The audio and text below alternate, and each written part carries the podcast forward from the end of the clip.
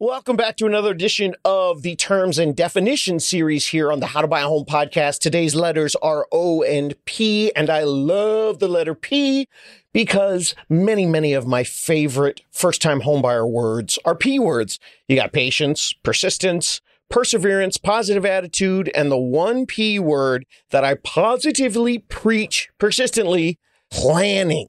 I did all the Googling for you so you don't have to. Time for the layman's glossary. Plus, you're going to get a bonus side note today. Let's go.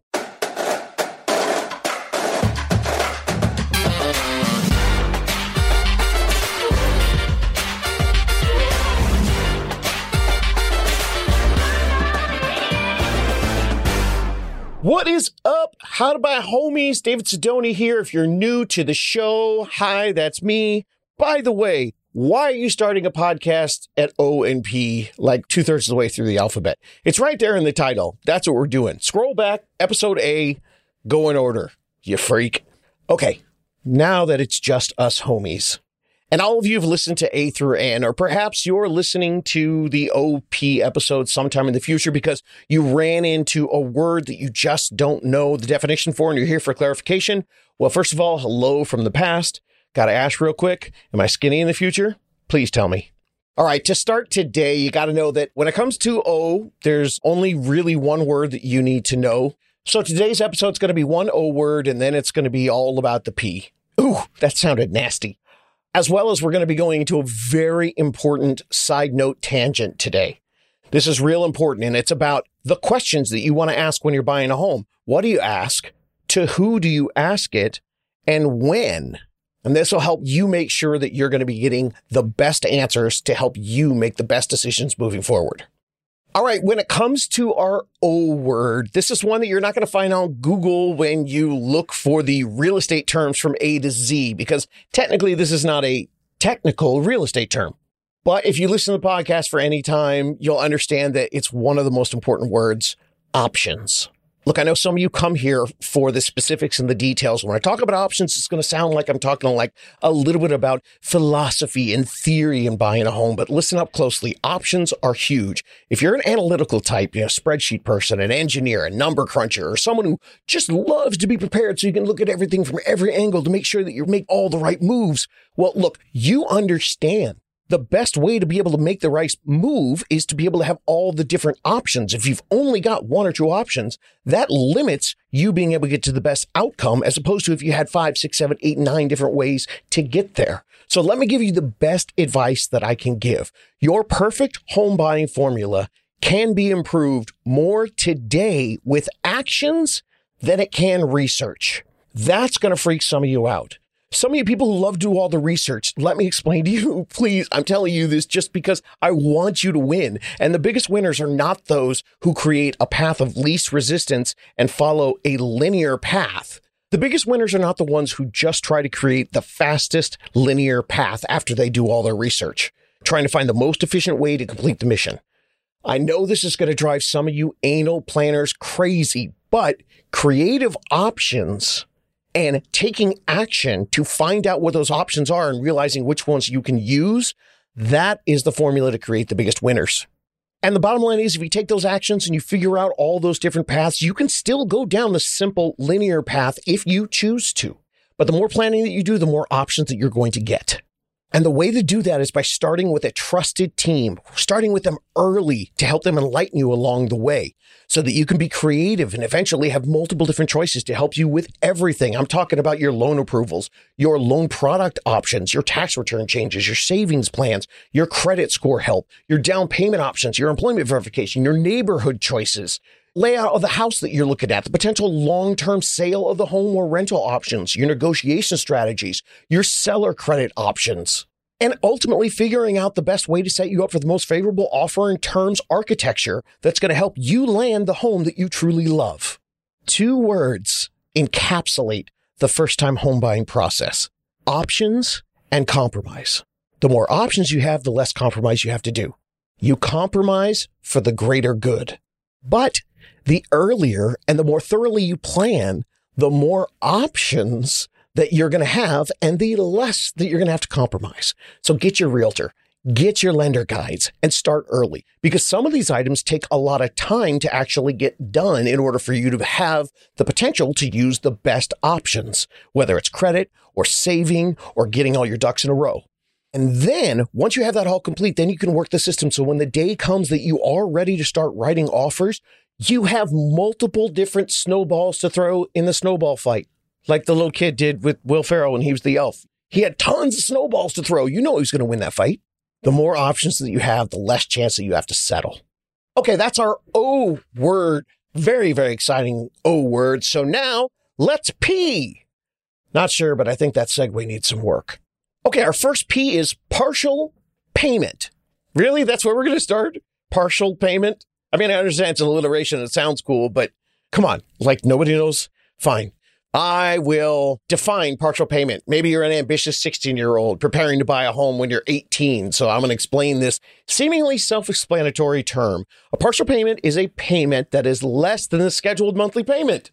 now, if you do that on a mortgage loan, depending on how hardcore your bank is, sometimes it's not going to count and you might end up getting a 30 day ding on your credit. So make sure you check with them. Our next P is a payoff amount. This is probably something you're not going to need to worry about if you are a buyer, but when you sell a home, your payoff amount is how much you will actually have to pay to satisfy all the terms of paying off your mortgage and any fees or anything you have left over. The payment change date.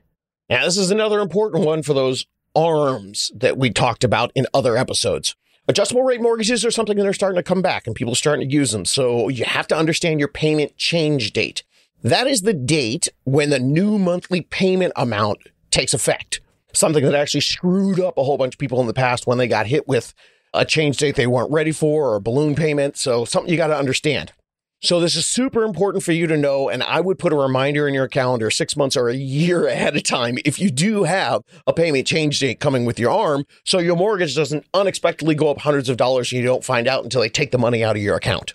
Our next P is the payment cap. Now, again, this is another term that's mostly used for the adjustable rate mortgages or other variable rate loans. And for some of you, the payment cap could be the reason why using that arm, that adjustable rate mortgage might be a smart decision for you.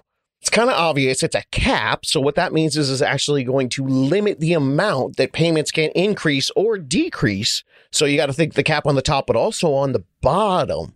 And they come at different times within the period of your loan and different periods. They're going to give you a simple formula that'll be a plus minus, which means in your advanced loan program planning that you're doing when you're working with your arm, you're going to know, okay, at this date, it can only go up or minus this much.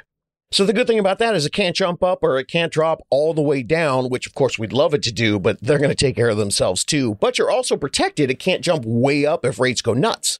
And of course, keep in mind, this does not limit the amount of interest the lender is earning. So if none of that made any sense to you, then I would say don't get an arm just because Uncle Joe told you to.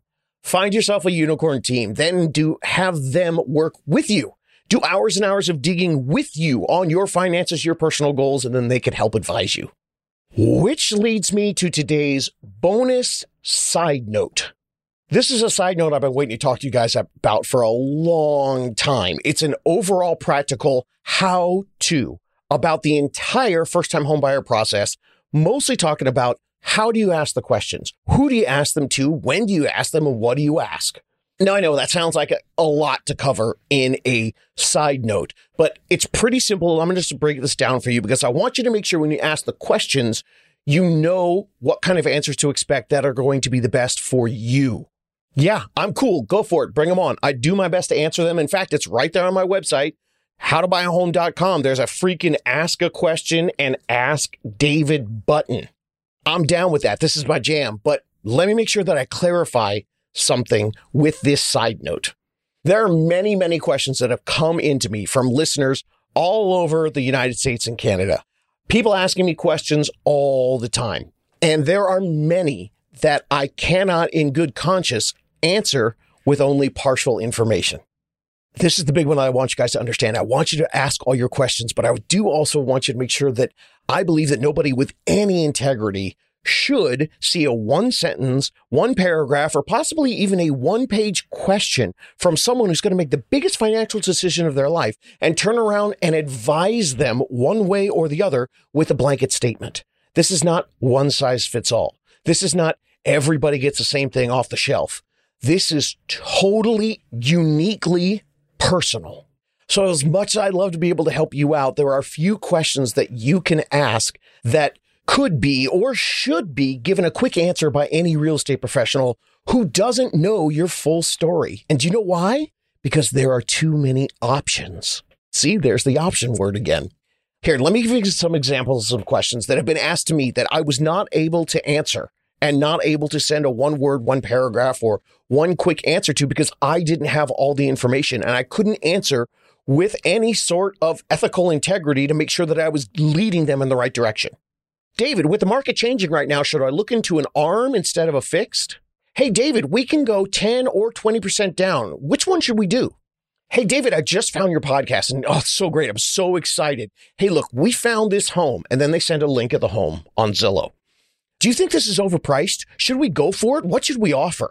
So those are just a few examples. And thank you so much for reaching out to me. At least I'm getting through to somebody out there who thinks that maybe I know what I'm talking about. And maybe I can help you because that's all I want to do is make sure that you thrive. But it's not your fault for reaching out to me and asking these questions and looking for an expert opinion. And I am just telling you, I'm not going to be able to give it to you. I shouldn't, I can't, and I won't answer a short question with a definitive answer just to make me sound like I'm the guy who knows everything and I can do everything right. I don't know you. I don't know your situation, and there are way too many variables. I'm extremely flattered that you think I might have the right answer, the real right answer is that no one should ever answer these all encompassing giant questions like they're just a salesperson at Best Buy comparing two different computers for you who goes, Oh, if I were you, man, you got to buy this one. That's a killer deal. Wish I could do that, but I can't. I get it. You just want answers. It's confusing and you want guidance, or maybe you don't want to be spammed or hassled or sold to. I get it you're probably super wary of engaging with the pariah on the internet who are trying to capture you as a sale. It's a high pressure spam a lot world of online real estate. And I know if you've ever asked anybody on Zillow or Redfin for just like a little question, hey, this house looks interesting. Next thing you know, you got thirsty salespeople killing and blowing up your email and your phone all day long. So I'd love to help you. I'd love to answer your questions, but I think the key is just to make sure that you understand this is why our relationship has been one way first. I got almost a million people that are listening to the podcast right now, and I can tell you, I haven't talked to all of you. Most of you are just listening to me, and that's awesome. That's the relationship. I give it away to you and you find the answers. I spit in the mic. I drop all my knowledge. I post all my Instagrams, my TikToks, and my YouTubes. What's up, my peeps? How you doing? And then you watch, you learn, you get empowered, and you educate yourself. So thank you so much for asking your questions. But I just want to make sure that you understand that the answers that you seek, well, they're probably in one of the 136 educational podcast episodes that I have in or video that I publish somewhere online.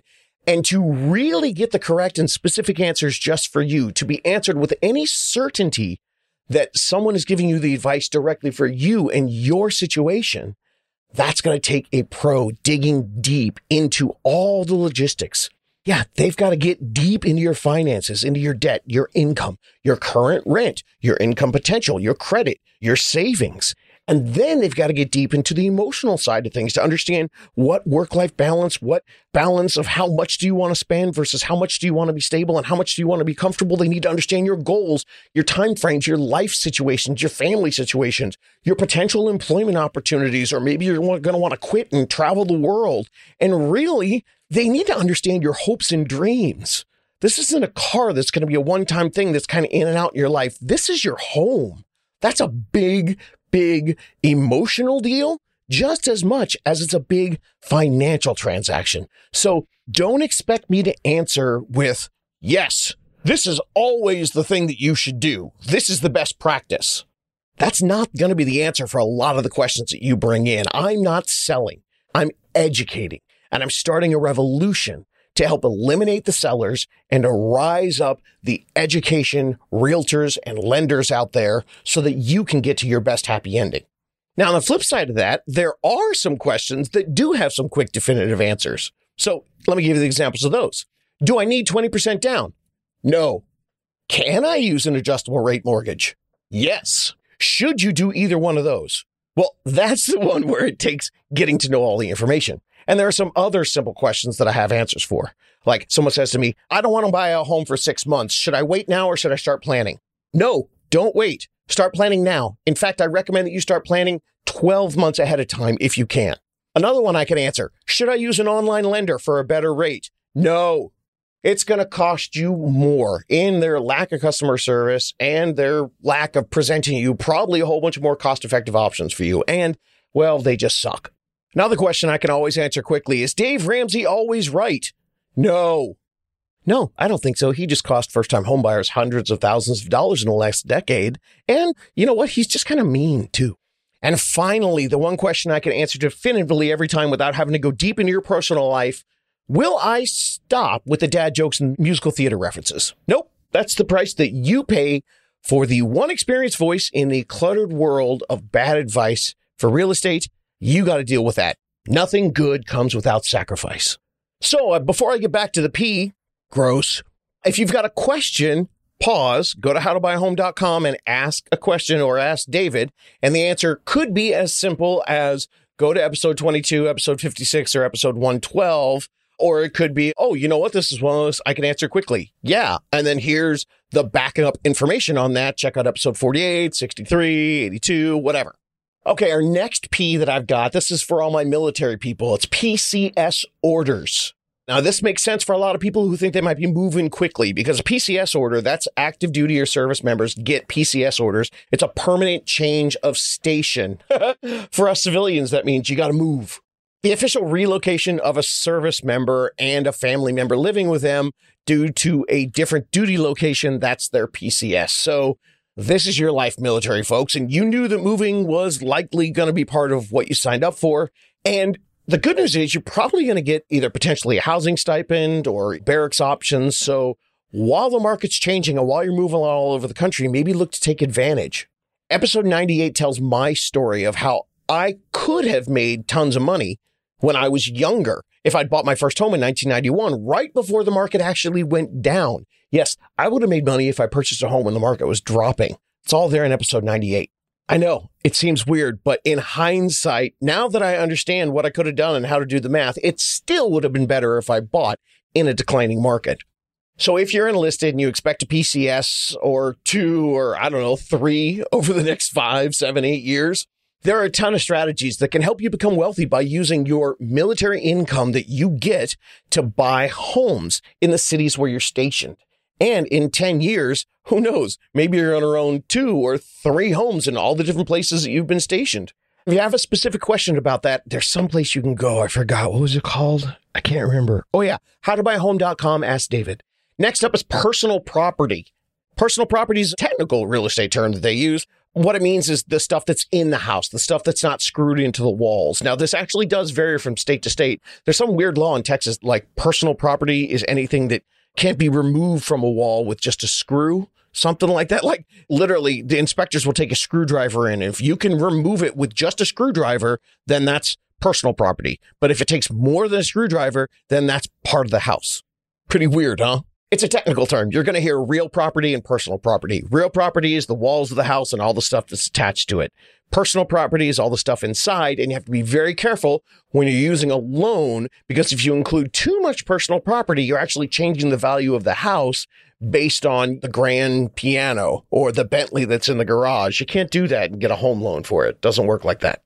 Our next P word is P I T I. Now, this is one that you're going to hear a lot it's the four primary components of a monthly mortgage. And you've heard me talk about it if you're a homie a billion times. PITI. Say it with me, gang.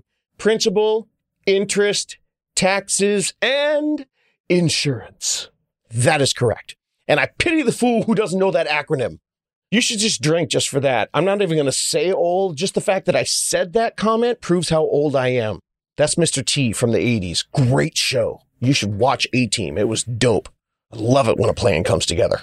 Google Mr. T. He's like 70 and he still has a ridiculous haircut from the 80s. It's awesome. Okay, pity, P I T I. This is the new number that you're going to need to budget for. This is going to be the monthly number that replaces your rent payment. Now, small side note on this one. The TI in PITI, your taxes and insurance, they can be paid two different ways. They can either be paid as part of your PITI, and to do that, you have to do something what's called impounding them. So if your taxes and insurance are impounded, your lender takes care of it for you. Or you can decide you're going to do it on your own and pay it like every six months or every year, depending on what's going on in your state. But you have to make sure you save up for it. So you'll have a lower payment every month, but you really should be putting the money away into a savings account. So it can go either way. PITI reserves. Now, sometimes when you buy a home to get a better mortgage interest rate or a better loan product, you might have to have some money stashed away a lot of times you'll hear people say, Oh, I couldn't get a loan until I had money that was being seasoned. That means you have to have the money in the account for like three months or six months before you actually get your loan approval. Having reserves means that at the time that you purchase the home, they want to see six months of PITI, your entire monthly payment in your bank account. Check with your lender to see if you need reserves to get your loan approved. Oh, I love the next one. The next P is PUD. It's a planned unit development. This is not something you need to know right away to run out and buy a house, but it's just something that you should be aware of. PUD is a real estate project in which individuals hold title to a residential lot and the home. So that means that, yeah, you own the home, but there are some common features that are maintained by a homeowners association, but it actually isn't necessarily categorized as a condo because it's a PUD. So it's going to be different in other parts of the country, depending on where you are. So check with your realtor. The reason that's important to use it, sometimes condos have different loan products and you can might be able to get a better rate if you're in a planned unit development than if you're just a straight condo. Check with your lender. And our next P is PMI. Now, what can I say about PMI that I haven't already said in what, a million other episodes? If you want to know about PMI, go to episode 131, episode 69, and get all the math and the dirty details on how PMI is not the devil. PMI used correctly is actually a brilliant tool to help you stop paying rent. And you can use it to just pay a small monthly fee to start accumulating the real wealth, which is home ownership. Okay, I'm looking at the clock and I'm looking at my notes, and dang, I have so much more P left. Once again, I apologize for my horrible segues today. Look, I'm going to break these up. So let's wrap up this episode. Now I'm going to bring you more P in a few more days. I did it again. Sorry. Share the podcast, write a review, go to howtobuyahome.com and ask David, ask a question. Get a guide, gang, get a plan, and get those options. You can do this.